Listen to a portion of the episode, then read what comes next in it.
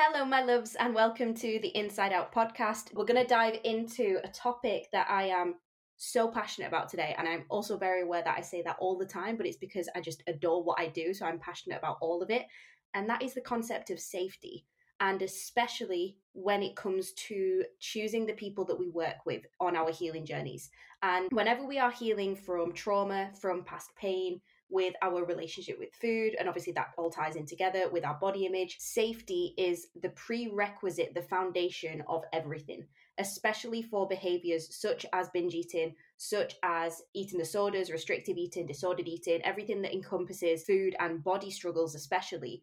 They are often shame driven behaviors. They are stemming from this place of pain, distrust, fear, wounding, shame, and when we are in an environment that isn't conducive towards safety, we will just continue in these exact same destructive patterns. And the reason that this topic has come to mind recently is off the back of a couple of conversations with my clients, and especially clients that have worked with personal trainers, even doctors, nutritionists, even therapists, unfortunately. And of course, this isn't to bash an individual industry or even particular people. This is just a common thing I've seen across the board there are incredible personal trainers, incredible coaches, phenomenal nutritionists, phenomenal doctors, incredible practitioners and professionals in every single industry. And of course, there are also practitioners in every industry that maybe aren't as good, if you will, and aren't as safe when it comes to healing. And it's really important as the client to be aware of what to look out for to make sure that we are healing in an environment that is conducive towards healing rather than just going towards a strategy or maybe a particular type of therapy and thinking this is going to be the thing that helps me. If we are working with a practitioner that isn't safe and doesn't help to breed that safety within us, it's going to be extremely difficult to actually heal with that person, no matter the strategy, no matter the nutritional protocol, no matter the type of therapy, no matter the doctor's advice that they give you, if we don't feel safe, it's going to be extremely difficult to heal in that behavior. And when I talk about safety, I'm not just talking about internal safety, which is something that I talk a lot about within my course is self-compassion, self-forgiveness, grace, patience, self-love. And within FFF, my main program, the first module is the introduction and then the second one before we dive into anything else, before we dive into nutrition, into limiting beliefs, into mindset, emotional and nervous system regulation, rewiring the brain, before any of that is self forgiveness, self compassion, and self love. And it might sound like a woo woo topic, right? It doesn't sound practical, but it is because, again, all of these behaviors are often driven by shame. When we are holding on to that shame, that self hatred, that frustration, when we look at our past and we are maybe disgusted or we're embarrassed or we're ashamed of it, when we have all of those uncomfortable emotions that are tied toward what past versions of ourselves have done, we will find it difficult to practice the skill of self love and genuine, authentic self love as well. Not just kind of self love where we're looking in the mirror and we're saying affirmations, but we don't really believe it true, authentic self love, where we actually feel that love, that internal love and support, and we feel our self worth for ourselves, that is derived from releasing the shame that we feel towards ourselves. We can't just paint over the shame and the disgust and the embarrassment and the guilt or any other negative, if you will, or uncomfortable emotions that we're trying to almost gloss over and just paint over the paint of self love, it's going to eventually show through the cracks. We have to heal that internal safety and that shame that we're putting on ourselves all the time. So, in terms of internal safety, that is so incredibly important as well, is learning to practice the skill of self compassion, self forgiveness, of grace, of patience, of yes, being able to hold ourselves to a standard that is in line with the person that we want to be. And simultaneously, the person that we want to be doesn't berate themselves when they make an inevitable mistake, when they mess up sometimes, when they have learning curves on their journey. It's learning the art of allowing ourselves the grace to be human and simultaneously allowing ourselves the self loving push to do better, if that makes sense. We have to have the balance of both. But when it comes to safety, especially that I want to talk about in this particular podcast, I'm referring to external safety. Yes, the internal side of things is incredibly important. We can't bypass that. We need that. But I want to talk about it specifically from the lens of who you choose to work with on your journey. And let me put it into an example. So, one of my clients recently worked with a personal trainer before she started working with me, and they were doing three to four sessions a week. She was doing calorie counting, she tracking her steps, all of the kind of stereotypical things that we think to do in order to achieve a body transformation, which was what her goal was. But when she went towards her personal trainer and she told her that maybe she'd overeaten on the weekend, she'd binged, she didn't stick to her calories, she hadn't been able to do her steps that week, the personal trainer wasn't responding in a safe way. So her responses were very belittling, were very shame orientated. So things like, well, I can do 20,000 steps a day, so why can't you? And I remember this client coming to me and saying that she'd had a conversation around starting the FFF program with myself, and the personal trainer just couldn't understand why she wanted to stop calorie counting or it wasn't working for her. And the lady that I was working with came to me and said she just wanted to binge off the back of it. It was like the first week that she'd started FFF, and she just wanted to binge because that conversation had made her feel so terrible. She felt frustrated, she felt small, she felt like she'd been told off, almost like a school child. And it can bring up all of those past childhood experiences if we do have childhood experience that, that made us feel small or inferior and we can kind of go in ourselves and we don't feel good enough and it perpetuates these beliefs that we already might have around ourselves not being good enough not deserving to take up space not deserving our voice to be heard feeling like we might be smaller than the people around us. And this is the problem with shaming behaviors is they make us self-sabotage whether we're doing it to ourselves or whether somebody else is doing it to us they make us want to escape that discomfort and again it perpetuates these shame-driven behaviors such as binge eating and other shame-driven behaviors like turning to alcohol or porn addiction or drugs or anything that might be a coping mechanism from this place of shame and pain it just perpetuates this cycle. But we've been conditioned to believe that it's these types of, in quotes, motivational quotes that help us to move forward and that help us to achieve our goals and just grind and hustle. And yes, it might work from a short period of time, but it is so quick to finish and it doesn't feel good when we're actually on that journey because we're coming from this place of shame and pain. And other examples of maybe shame or unsafe responses that people have typically told me about in the past is when people say things like, oh, seriously you just you just need to want it more or you can't keep letting yourself down by this or what are you even paying for if you're not going to do the work? Those sentences might sound in quotes motivational right? That's typically what we think of as inspiring motivational tough love. Doesn't work. It doesn't work for behaviors that are stemming in shame and we're usually coming at them from the lens of I'm not good enough or we're broken or there's something wrong with us if we struggle with food or our body image. And when we go towards someone with something that we already feel shame around, like if we've binged, like if we've overeaten, maybe we feel disappointed already if we haven't stuck to the calories that we were supposed to, in quotes, when that isn't met with safety, over time that will start to one make us shut down and not want to talk to that person at all because we don't have that kind of safe response from them. So our body will just either ignore it completely, we will start to lie to them, we will gloss over it, we won't reply to their messages, and it's all from this lens of protecting ourselves from that unsafe response that we get. But also, it doesn't actually help us to heal or move forward because now we haven't actually looked at, okay, cool, so you've done this behavior over the weekend let's dig into that and let's see where the missing link was or what came up for you, what emotions were underlying that, what needs were underlying that, and let's actually use it to learn from in order to then move forward closer towards your goal. Using this approach of you just don't want it bad enough, you just need to apply more willpower. Well, I can do this many steps, so why can't you? 2000 calories is more than enough, whatever the response might be. Not only does it not help because it isn't safe and we need that safety in order to heal, but it actually doesn't help us to move forward in any way, shape, or form.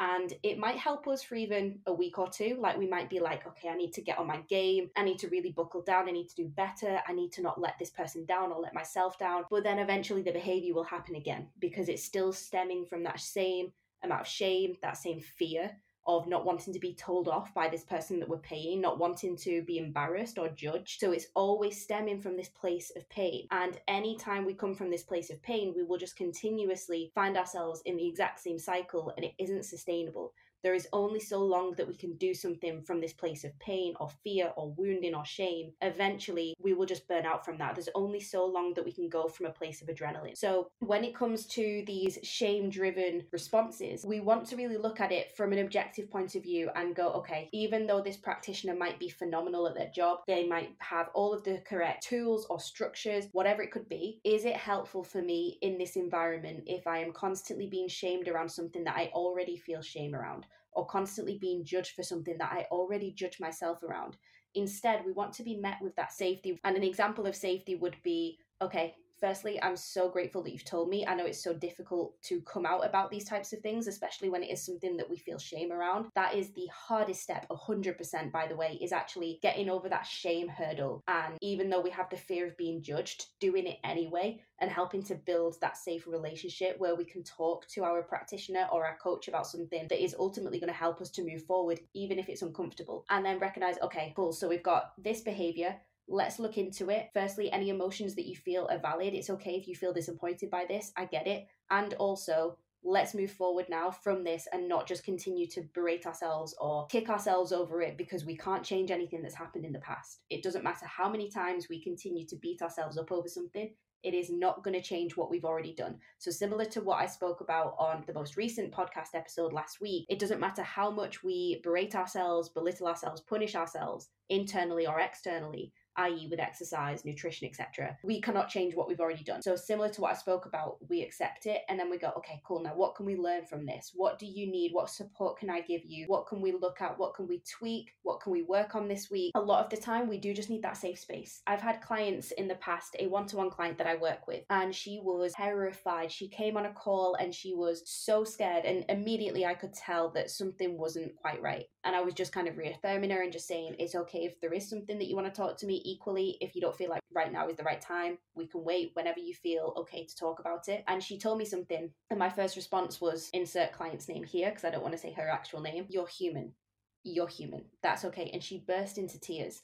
And that in itself, that one sentence, you're human, was such a healing phrase to hear because she never had that safe response from somebody, from her parent, from previous practitioners that she'd worked with. And I'm talking she'd worked with personal trainers, nutritionist, multiple therapists. She'd worked with everyone that you could think of in different industries, and nobody had ever met her with safety and compassion and love and just basic human respect and understanding. And I want to just firstly mention that oftentimes it's because when we are working with someone that has their own internal shame and self judgment and self loathing, they will just often project that onto other people. Or say if we're working with somebody that has their own struggles around perfectionism, they often will subconsciously project that onto the people that they're working. So it's not to say that these people are bad people. I don't believe that the vast majority of people are bad people at all. I just think a lot of the time, if we're not aware of our own blind spots as a coach, we can unknowingly project that onto the people that we work with. So it was the first time that she'd been met with safety. And that I truly believe was one of the most important steps for her to actually heal her body image and her binge eating. And when I say she had worked with everyone, I mean she had tried everything. And we were able to stop her binge eating within three weeks. And she's now still three years completely binge free. And I'm not saying that the safety element was the only thing that we did, because of course not. We have multiple different tools because binge eating is multifaceted. But having that safe relationship, having that safe environment is one of the most important foundations in order to truly heal and to create those long lasting changes. So, if you are currently working with someone or if you are looking to work with someone into the new year, I really want you to go into it with this in mind. Yes, look at the different things that they focus on, look at the different strategies that they use, look at do their values align with yours, but most importantly, also look at how do they respond to people? What is their, in quotes, motivational style like? Is it a shame driven motivational style? Is it a kind of very tough love? And don't get me wrong, sometimes tough love is needed, but that's the important part. It's tough love. It's not tough shame. It's not just shame, but in an even more exaggerated tone. It's still coming from this place of, I know what you're capable of, and I'm going to help you rise into the highest version of yourself because I love you and I can see what you are worthy of and what you are deserving of. I'm going to help support you and lift you up rather than I'm going to shame you to try and make you better because that doesn't work. Whether we do it to ourselves or whether we do it to somebody else, shame driven, behaviors and thoughts and actions and vocabulary does not help to create lasting change. So, I just wanted to pop on with a quick episode this week because I see it happen time and time and time and time and time again in this industry. And it breaks my heart because the thing that you deserve is safety. And the thing that you deserve from yourself is self compassion and self love. And that's all that that part of you that struggles with food, that struggles with their binge eating, that struggles with their body image, that part of you is craving that support from you. And you also deserve that type of support and safety externally. And a lot of us that have struggled with food, or we do struggle with food, or we struggle with things like our body image, I get so many messages from women that say, I just want to speak to someone that gets it. Like, I want to work with someone that gets it because their friends or their family just don't understand it. They've never experienced it themselves. And while it is such a common struggle, and over 80% of women do struggle with their food, oftentimes we find ourselves in a family or a situation or a group of friends, and we feel like we're the only odd one out, and we feel like we can't go to someone because we have that huge fear of judgment, rejection, embarrassment, the shame that's around that. And if you don't yet have an environment that is safe or other people that you can speak to about it, and you know that it's going to be reciprocal, you know that it's going to be received in a safe way, that is, in my opinion, one of the foundations in order to truly heal. And whether you find that through a friend, whether you reach out to a coach, whether you look for it in a therapist, whoever you choose to work with that aligns with you, where you're going, your values, what you look for in a practitioner, please make sure that they feel safe. And your nervous system will know. You will know. Your gut instincts will tell you is this person safe or not? Do they have my best interests in heart? From a place of love, from a place of compassion, not from a place of shame or in quotes army style motivational quotes that they might throw at you every two weeks for example that look like you could just find from an instagram quote somewhere. So as you're coming into the new year not only do i want you to think of this if you are looking for somebody to work with i also want you to start practicing this with yourself. Go into this new year from a place of self-compassion self-love self-acceptance self-worth and watch how everything changes for you in 2023 instead of coming from this place of self hatred, belittling, shaming ourselves, that will not help. You've tried that approach and it clearly doesn't help. Doesn't help any of us to get anywhere in business, in life, in family, in parenting, in our relationship with food. It does not help. So try and make this year the year that you start to practice the skill of self compassion and self forgiveness and moving forward from a place of love and acceptance and safety and watch how everything in your life changes. So I hope you found this episode helpful and I would love to hear your experiences. If you have worked with someone in the past and you thought, oh my God, I completely get it now. When she says the word safe, I understand it. That's exactly what that person was. I felt safe to open up about my deepest, darkest things that I didn't think I'd be able to share with anyone. I felt safe to bring everything forward with them, to be able to bring it into the light, to be able to work through it, transmute it, bring it forward. And likewise, if you've had an experience that was like, ah, that makes sense why I didn't feel safe with that person, why it didn't feel good when I talked to them, then I would love to hear from you. And I would also love to hear if you've got any questions or any topics that you would like me to cover in the podcast. And as always, if you would like help on your journey, there are a few different options to work with me that I will link down below and I would love to hear from you. And it would be amazing if you could share this with somebody you think it would help. So I hope you have an amazing December, and I will speak to you all in the next one.